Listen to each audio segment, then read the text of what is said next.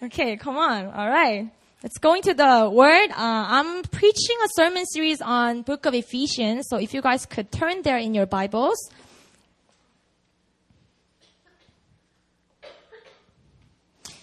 Book of Ephesians, it's toward the end of the New Testament, right after Galatians and right before Philippians. Ephesians chapter 4. So to give you a brief background of this book, uh, it's written by Apostle Paul in AD 62, and it was written under the imprisonment of Roman Empire. So it's known that Apostle Paul was writing this in prison right, to the believers in the church of Ephesus, right? And then also, it's a well-known fact that this letter circulated in the Minor Asia area. So all these new converts, all these new Christians got a hold of these uh, letters and then it now made it into the canon, into the Bible. And that's how we have uh, access to it, right? So that's the book of Ephesians. And then I'm gonna preach from the first two verses. I know it's gonna end a little awkwardly. I was gonna, I, my plan was to preach from verses 1 to 16. However, as I was doing more studies and I was doing word studies and I realized there was just way too much to try to dissect at once, so I decided to cut it to the first two verses. So that's what you're gonna get and it will be wonderful. So, chapters 4, 5, 6, these two, I mean, three chapters talk about, these are Apostle Paul giving clear and specific instructions of way of Christian lifestyle. So if you read later on, it talks about how to worship and how to deal with your family, how to love, and all these specific introductions follow, which I will cover in the future. But today I'm gonna just talk about the beginning of that portion and how Apostle Paul is really exalting all these exalt giving the exaltation to the believers in the church of Ephesus, right? Let's read the first two verses together. Are you guys there? Yeah. Oh, I'm not there yet. All right, the first two verses. We're reading from ESV. One to three, go. I, therefore, a prisoner for the Lord, urge you to walk in a manner worthy of the calling to which you have been called, with all humility and gentleness, with patience, bearing with one another in love. Amen. Notice it ends with a comma, you know, but we just don't have enough time to go any further, but we're gonna really jump into these two verses. Uh, verse one, it says, walk in a manner worthy of the calling to which you have been called. Everyone say, worthy, eh, everyone say, Worthy of the calling. Yeah, worthy of the calling. You know, we use this phrase a lot in our prayers. Worthy of the name of Christ, worthy of the calling, you know, worthy of the gospel. And then what we, what do we mean by living in a manner that's worthy of the gospel, right? Worthy of the calling. So I really like how Apostle Paul uses to walk as a verb, uh, instead of to live. You know, when the Bible, especially in these letters in the New Testament, when they say uh, to walk, you know, to walk in the Spirit, to walk with Christ, you know, it basically means that you live with Christ, you live in the Spirit, right? But instead of the generic verb to live, I really like the fact that he always chooses to use to walk. Because walk is something that you're on the move, you're going somewhere, and then it's more active, you know. I, I feel like it just gets me to imagine me walking with Christ. You know, when we ask each other, how is your walk with the Lord? You know, if you really think about it, it's like taking a walk with Jesus, going somewhere with Him. And I really like that. And it says to, to walk in a manner worthy of the calling.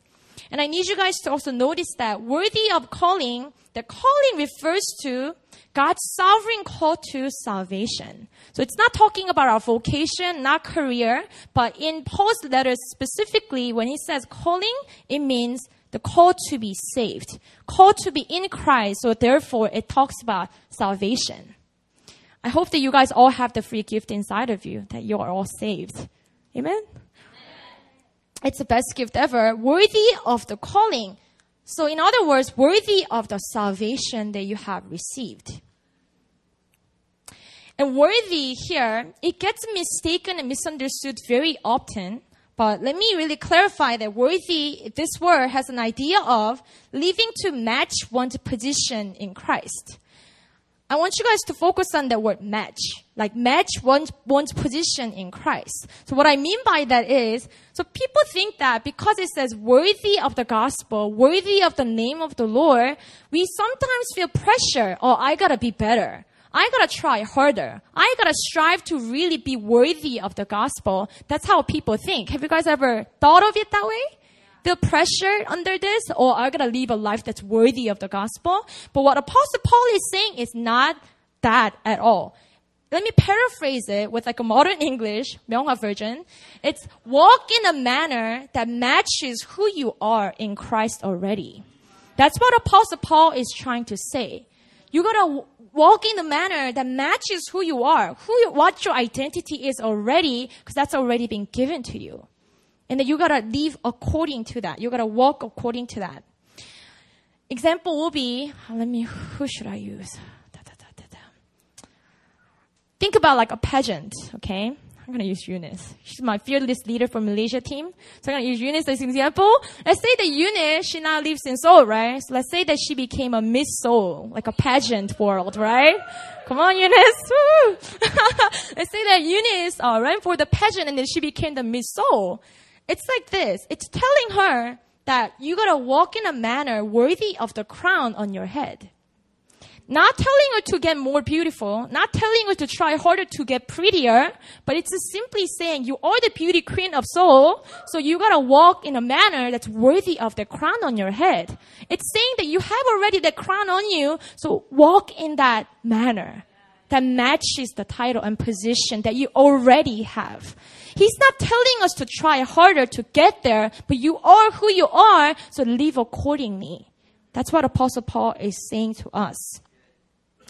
Paul is urging the readers of this book, this letter, to be everything the Lord desires them to be. Everything that Christ has made you into, you gotta leave that out. He's saying that leave out, um, he really, Paul is wanting and desiring these believers to be empowered to really walk it out. You know, we have, be, we have become, oh my grammars, we have become who we are today through Christ. There were many changes. And I hope that meeting Christ and accepting Him into your life has changed many things in your life we gained freedom from shame. Shame to freedom. That's a huge transition. Sinners to saint, a huge transition. Slaves to sons, a huge transition. And all these things that Jesus accomplished through the gospel, that is who you are today and match your lifestyle to who you are. You are no longer a sinner. You are no longer a slave. Why are you living in a manner that doesn't match who you are? That's what he is saying. You know, when as I was reflecting upon this word, um, a lot of things came to my mind as well. Like what changed as I became to know the Lord. All these things, and when I meet new people, oh, new people, don't be scared, please. Um, when I meet new people, the question that I like to ask them is, "What's the most terrible thing you've ever done in your life?" I like asking that question, right? It's just fun. Like people don't don't look like they've done bad things, but some people they really did, right? and uh, I think it's just I don't know if they really got over the sin, if they're really free from the sin, they all have the boldness and joy to share the testimony with me. So I, I like asking the question, but I was asking myself, what is the worst thing I, I've ever done in my life? You know, I was a pretty good student. I never, I grew up in Korea, so I had never access to like drugs or really partying culture. It doesn't really exist in my life. I was a good student, good daughter. What's the worst thing I have ever done? And it just hit me, um, at one point that it was idolatry. It was idol worship that I had really a deep bondage in. And, uh, what I mean by that is, what, what did I worship? I worship literally idols. Like K-pop celebrity idols. And, uh, some of you are chuckling, but I'm being dead serious right now that that was a stronghold of my life. Started when I was age nine, uh, eight or nine, and I started with HOT. Some of you Koreans know HOT. Uh, if you don't know any of these groups, you can just replace them with like Backstreet Boys, NSYNC, you know, you Americans, you know them, right? Justin Bieber, whatever. But like all these boy groups, like H.O.T. to Sechs Kies to G.O.D., even the name is heretical, right? G.O.D., small G.O.D. That's the group name. And I, I love them, like G.O.D. to Dongbang Shingi to all these groups. You all gotta repent with me. Anyways, I was so deeply into it that my life was just all, all I thought of, of like for like a 10 years of my life for the period of time was just them. That was it. Like that was my life. The purpose of my life was that, you know? And you know how after I became a Christian, I learned the phrase that gaze upon the beauty of God. You know, we, we talk about looking at His beauty, gazing upon His beauty. And I know what it means to gaze upon the beauty because I've done that for 10 years. Like seriously, I, recorded and videotaped all their TV shows, radio. I recorded every single thing. It's still all at home in Busan down there. I gotta go burn them. But uh, I bought every single magazine that, that featured them. I, I started stealing money because I couldn't afford all these magazines. I started stealing, stealing money from my mom and my dad to buy them. Like all my life was just around it, you know? And I religiously uh, followed every single thing on TV, and it was it was really ridiculous. I, you know, those posters of celebrity posters that Korean girls collect. You know, I had a lot of them. Some of you are like nodding. I had them too. I had a lot of them. I posted them all over my room. Like I had the biggest room in my apartment, uh, in our parents' apartment, and then I posted them on four walls, and there wasn't enough space, so I ended up posting them on the ceilings, right? So there was not even an inch of empty space in my room, like completely boxed in with those posters. And then I will literally, I will wake up and see their faces. And last thing I see before I fall asleep is their faces, gazing upon their beauty. You know what it means, right? but we gotta do that to the Lord. But I was doing to the wrong object, right? I was literally worshiping them so bad, right? I skipped classes for that. Like, I lied to my parents and my teachers. And all my, my sins kind of revolved around that idol worship because they literally took over my life. And I remember, um, I shared that at Hillside, so I gotta share that here too, to be fair. Um, I remember this one singer that I really liked in high school. He came on a radio show and he said, I really appreciate the fans that study hard in school and also like my music. When I heard it, I got an idea, right? I was like, ding, ding, ding. Okay, that's what I gotta do. So I went to school. I studied really hard for the semester and I became the top student in the entire school. Like literally, right? And then I got the report card for that and then I, I ran to Seoul with it lied to my parents and I took the KTX train, came to Seoul and I showed it to the celebrity and I made him sign it for me, okay? And then he wrote, good job. he wrote, 참 잘했어요, like in Korean. And that's how much I was into it. It's, I know it sounds silly and harmless, but guys, this is idol worship. That's what I did. I know I'm sharing this casually because I think God's kind of chuckling with us as well. But back, th- back then, it's a serious deal that he was jealous, you know? God is a jealous God. All my attention, all my life purpose and everything was at a completely wrong place. And I don't know what your idol was. You know, it could be K-pop stars or it could be money, career, your boyfriend, girlfriend, whatever it could be. I mean, as we came to know the Lord, as we came to the calling of salvation, there were certain things that we had to be free from. There were certain things that we had to really give up as a lifestyle. And I hope that you guys have some things that you really had to walk through. Was it easy? No, it wasn't. It wasn't easy. Sounds silly, but it's never easy. And Apostle Paul is writing to the church of Ephesus about this, that you gotta walk it out. Like, receiving Christ is wonderful. Yeah, you guys coming out of the Greek culture and going into the Christian culture, that's good, but you gotta really take the steps to walk it out. Cause back then in the church of Ephesus, I believe the temple's still there, but they used to worship this Greek goddess called Artemis, and then uh, I think it's the one of the seven wonders of ancient world or something, the temple is huge. So they were really deeply into worshiping all these idols, and then they were very big on um, yeah, like all the sexual immorality that went into it. And it was a huge challenge for the new believers, you know. They're just new converts. And Apostle Paul is in prison and writing to them, you gotta leave. You gotta, you gotta walk it out. You know, you don't just confess that Jesus is the Lord, but you gotta walk it out. You know, live a life that's worthy of the calling that you already received.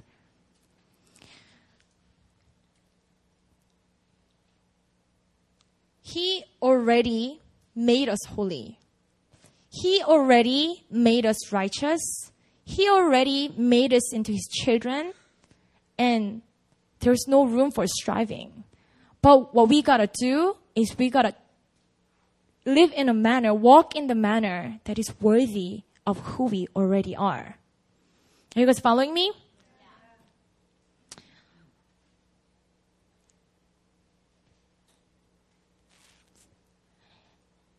I'm very thankful that that gospel, that salvation also came with this amazing gift called grace.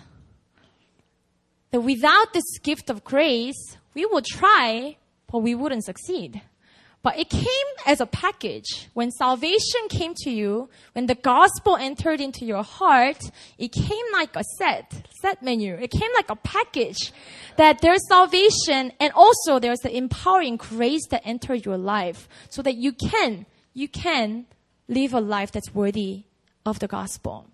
So I want to let everyone know in this room that it's, it's possible and you are able. You receive that empowerment that come with the free gift of grace.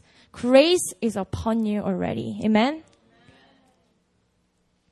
So match your daily life to your position, who you are in Christ. And sometimes I know even our leaders will empathize with me, will understand, but we just have those days we don't live like Christians. You guys agree? Have you ever had those days that you act like you don't have Holy Spirit inside of you. I've had those days. Even recently, um, like a couple weeks ago, I was um, dealing with like I'm, I'm, moving to a new house. So, but back then I was trying to find a new house, and I told my current landlord that I was gonna move out soon. And then she called me uh, like a couple days later, telling me that my current house is like already rented out. So she pretty much told me to move out like before I planned on moving out. And of obviously that puts me in a like a homeless status, right? So I was like, that's not gonna work. That's not gonna happen. But she was just pushing me and pretty much she was kicking me out, right? And then that's illegal, by the way for foreigners if you ever face the situation. But I was so upset, and she started yelling at me. She's a she's a really old grandma, like seventy something, and she started yelling at me. And I started raising my voice, and I started yelling back. And then she got louder, and I got louder, and then we started having like all this big old fight over the phone. I'm fighting with like 75 years old grandma on the phone. And afterwards, I, I hung up on her actually. I, I hung up and I, I was so upset. Like some, some people were in the office. Like Eunice was there, Pastor John was there, and they were silent. They were like, "What is going on?" and I hung up, and I was like fuming. I was so angry. But then, immediately, Holy Spirit convicted me, and He was like, "Why are you acting like you don't know grace? Why are you acting like you don't even know forgiveness?" You acting like you don't have the Holy Spirit inside of you. I immediately got hit with that like conviction, you know, why am I acting like this? Why am I acting like I don't have peace and joy in my life, you know? And I called her back immediately after and I said, Grandma, I'm so sorry for yelling at you. That was my wrong, my bad. And then thankfully she took my apology and then we settled everything. And everything worked out, you know, really. After I apologized, I realized that, man, all these moving days and things just worked out. And just God's hand was upon it, you know? But why do we sometimes just forget that He's inside of us and acting like straight up non believers, you know? But really, He is in you, He is with you, and we should never, we, we, we don't have to live that way. Don't live like someone that doesn't know grace. Don't live like you don't have joy, because you do. Don't live like you don't have peace in your heart because you already do have it. Don't live like slaves anymore because you're not. So believing Jesus is the first step, but how you receive the grace and walk it out, that's very, very important. Live a life that's worthy in a manner that is worthy of the calling that you already have received. You guys ready to walk it out? Turn to your neighbor, tell them that you gotta walk it out. You gotta walk it out.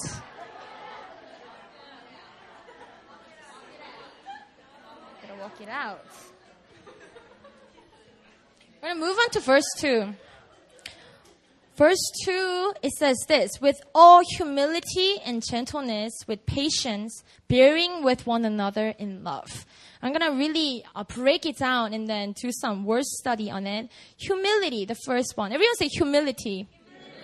Humility is not, this vocabulary is not found in the Latin language or Greek language. And a lot of people believe that uh, Christians, or even perhaps Paul coined this term, humility. Because there was not a concept that could describe what Christian humility really meant. So they had to make up a word, right? So that's humility. And that was, you can imagine that in that society, that concept just didn't exist, you know? And that's the same word that was used to describe Jesus' humility in Philippians chapter 2, 7, 7 to 8. So that's the same word that uh, Paul is charging us to walk in with all humility. Whenever I think about humility, I think everyone has different like definitions, but the um, dictionary says lowliness in mind, but I'm very unsatisfied with that definition. So I, whenever I think about humility, what comes to my mind is Psalm 8:4. This is a psalm that David wrote, and you guys are familiar to this verse because we, we sing about it often. It, you know the song, "A Friend of God." You guys know that song?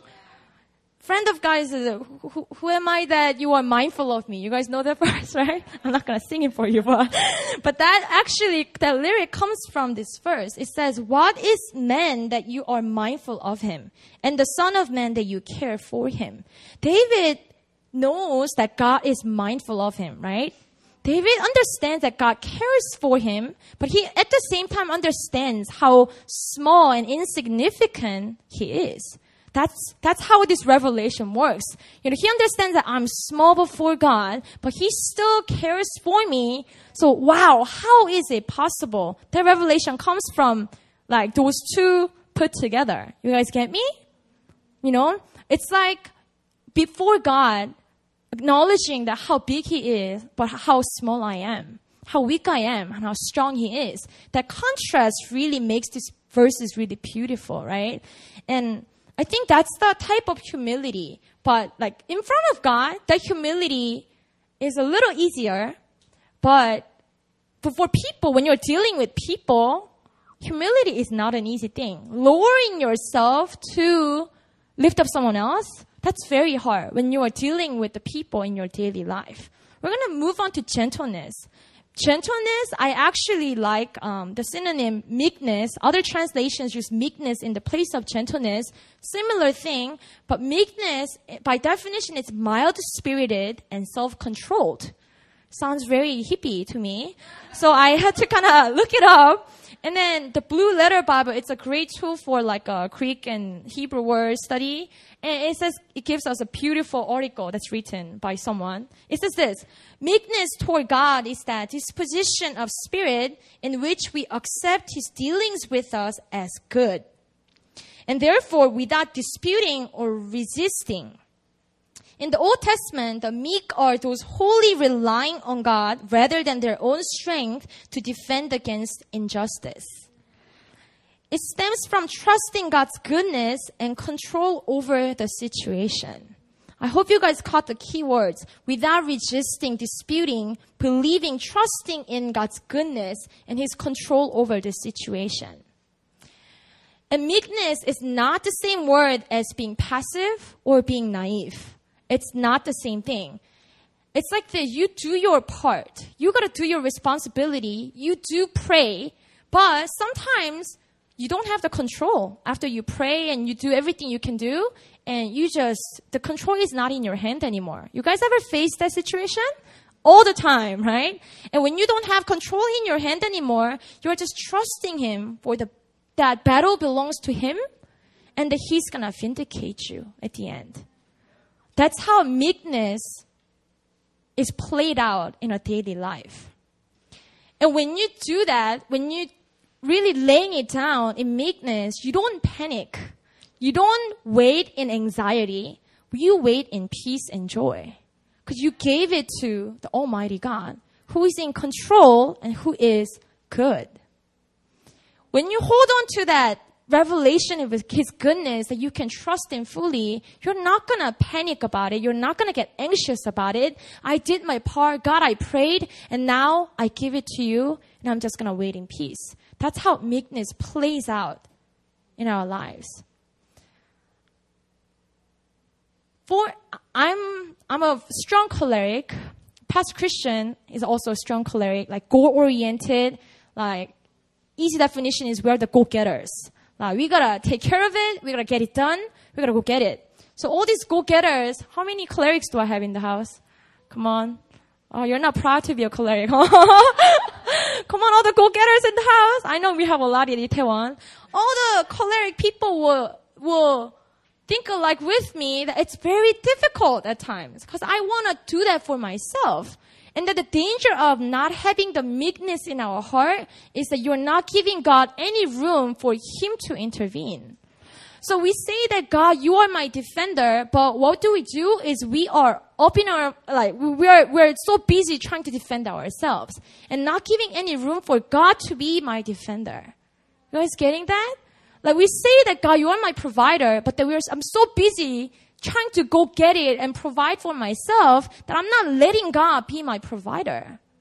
I'm not telling you to be irresponsible, but after that, after you do your part, when things are not in your hand, you just gotta trust Him for that. That He's gonna take care of it and He's in control truly in your life. And I think it really uh, manifests when it comes to relationships, friendships that you face it's very, very hard to trust that He's your vindicator, isn't it? Sometimes you feel like you, you, you, you feel you're tempted to explain yourself all the time. You're tempted to really defend yourself all the time. That's why people get defensive all the time, right? But really, do we always have to do that? I think that's one part of uh, Christian discipline that so many people struggle with, and myself included. I'm going to share a short testimony of how in 2009, when I first became an intern pastor, it was my first year of ministry. I didn't know much. And then I was one of the younger crowd in the church. And I was in charge of organizing this retreat, right? It was called Niagara Retreat. And then I was paired up with two other leaders and us three were supposed to run the entire retreat and organize things. And one brother, one sister. And then us three got together. I'm the youngest one among the three. And back then, we didn't really have the culture of honor, culture of submission, none of that, right? So as we were going, like, they kind of like teamed up on me and just didn't show support. And I just really, really struggled with that, right? And I mean, it's all good now, but back then it was so difficult on me because I, I was doubting, man, is ministry for me? You know, am I supposed to be doing this? You know, I just wanted to give up. But then I had to do my best and I did. I tried to reconcile with them. I did. I, I apologized. I did everything, but then I just couldn't, I didn't have control over their hearts. I cannot get them to like me. Can I?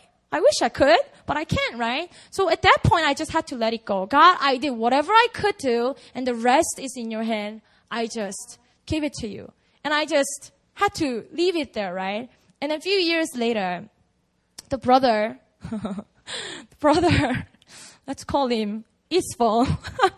okay, no, never mind. It's not, it's not as funny as, um, Hillside. I say his name's Eastfall and Hillside and then everyone kinda, anyways. His, his name's actually Westfall.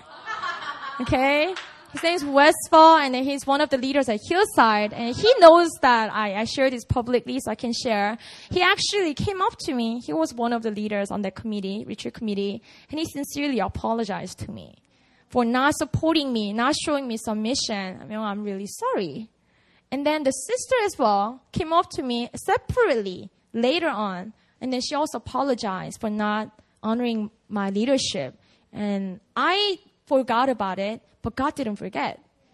And then God moved upon their hearts and be, he became my vindicator. You know, and then when I received those apologies, I was so blown away. Wow, this is how this works. I give it to the Lord and He takes care of me. I might forget, but He doesn't. You know, and I really learned to grow in this area that I don't have to always be defensive and be perfect, explain myself. No, I don't have to do that.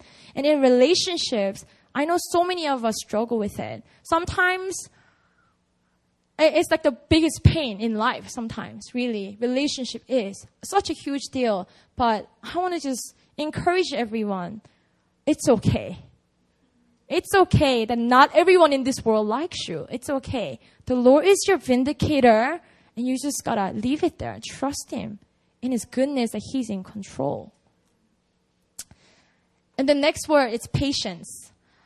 And the Greek word for this word patience, it literally means long tempered. You know, we are familiar with the word short temper, right? Short tempered people, nobody likes them, right? But uh, it literally means patience, having patience mean, meaning long tempered people. You know, how many of you like long tempered people? I would really like to marry one. Long, long tempered person. Not short tempered, but long tempered, right? That's a good thing. And have, someone having a lot of patience. And um, it's easy and it's uh, it's not easy. It's not easy. It's very very challenging. And I was just recently uh, speaking to a deaconess that is a financial admin at our KM at our mother church.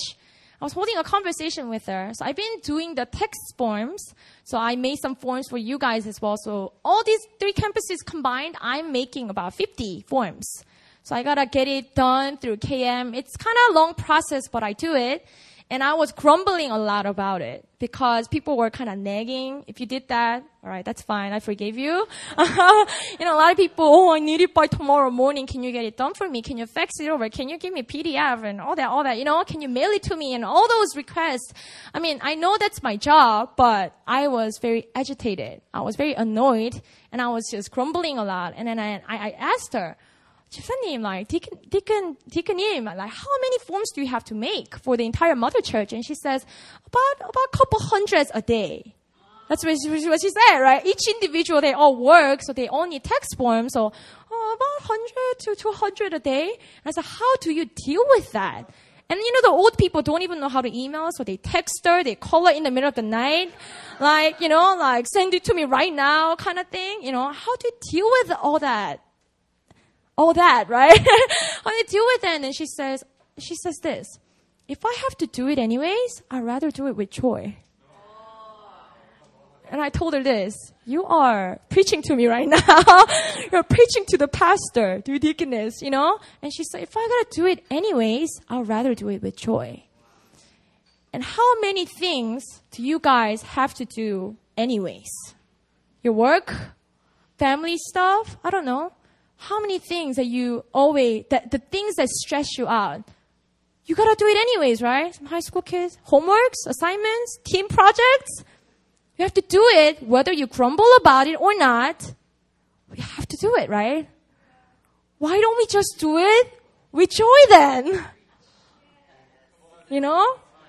And I was like, I was hit by the revelation. Why do I let the stupid text form steal away my joy?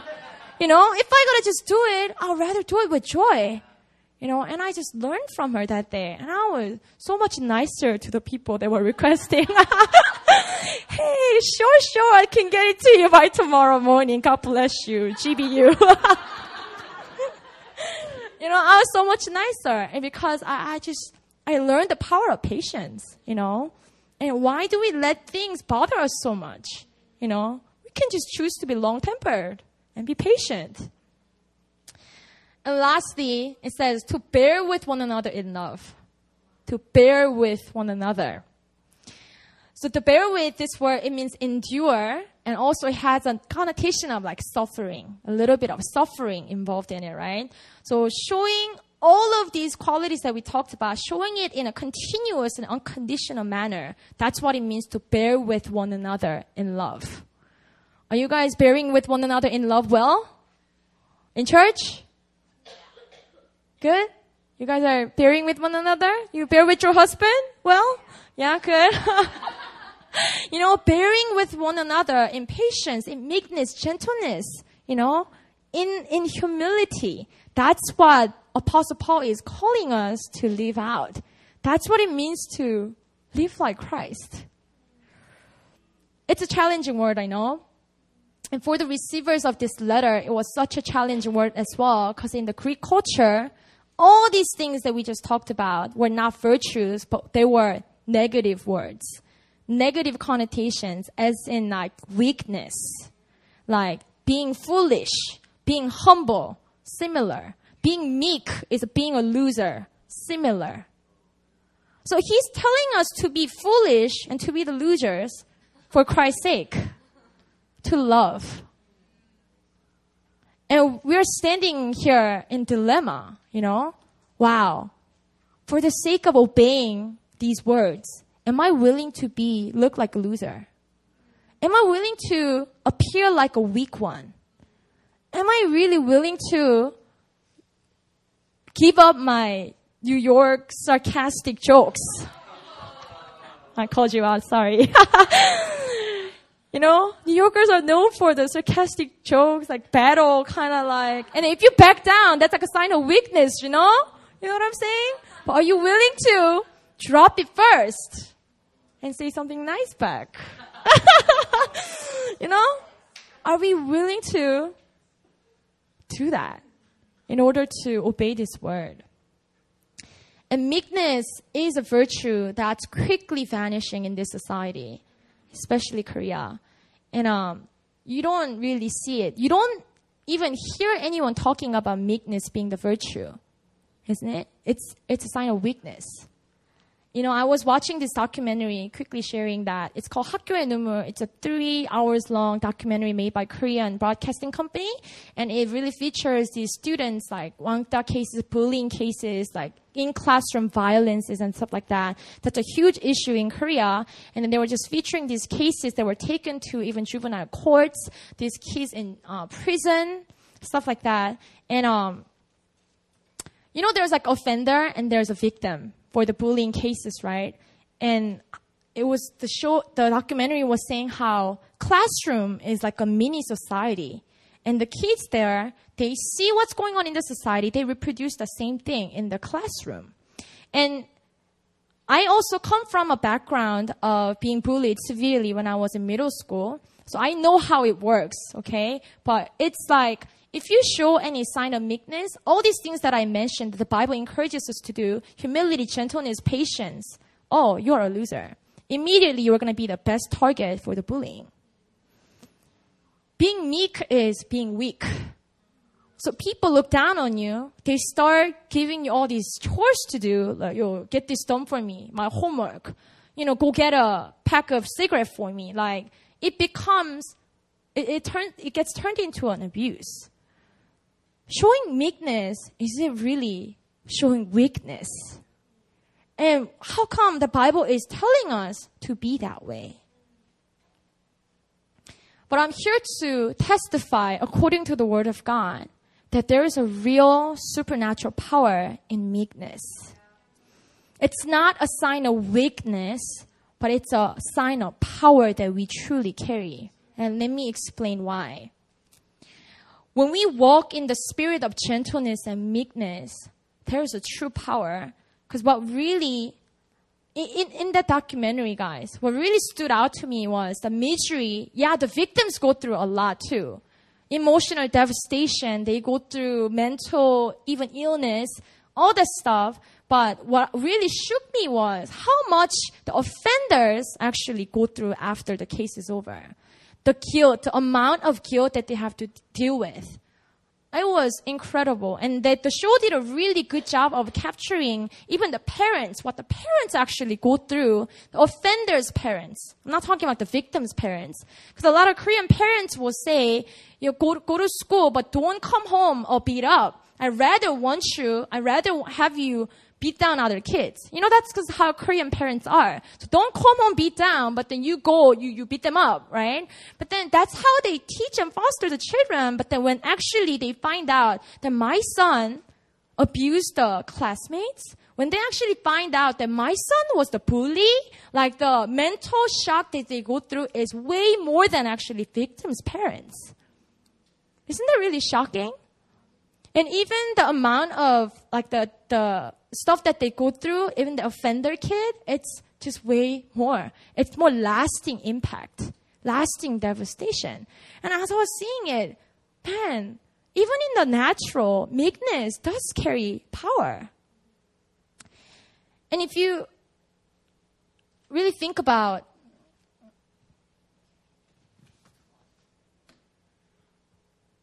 if you really think about the most difficult situation you could ever find, you ever face is facing death. You guys all agree? Like when someone is facing death, like literally the threat of death, who can stay calm and peaceful and even joyful before the trial of death? Only people that I know is the ones that they get murdered. In the, in the face of death, you know, you never really hear about martyrs that get murdered in panic, screaming and kicking and begging for their lives. I personally don't know of many stories like that, but the martyrdom stories that I know are beautiful. That they gladly give their lives for the sake of the kingdom. They glow, a lot of people testify as they die, they glow with God's glory. They smile, they worship, they lift up their hands in front of a gun. And some people will say that's foolish. That's foolish. You don't, you don't even see the Jesus that you worship. Like that's foolish. But the Bible tells us the wisdom of God is foolishness to the world. In the face of death, people might ridicule that's straight up foolishness, but you get them to stand in front of the guns. They're gonna panic. They're gonna fear. They're gonna tremble. They're gonna scream. But who is stronger? in that extreme, even in the situation that could bring death upon you, the ones that are strong are the ones that have meekness in their hearts. There's true strength and supernatural power in the meekness. When you completely trust in His goodness, in His control, and when you are finally able to let go the immense peace that's going to come into your heart, it's indescribable.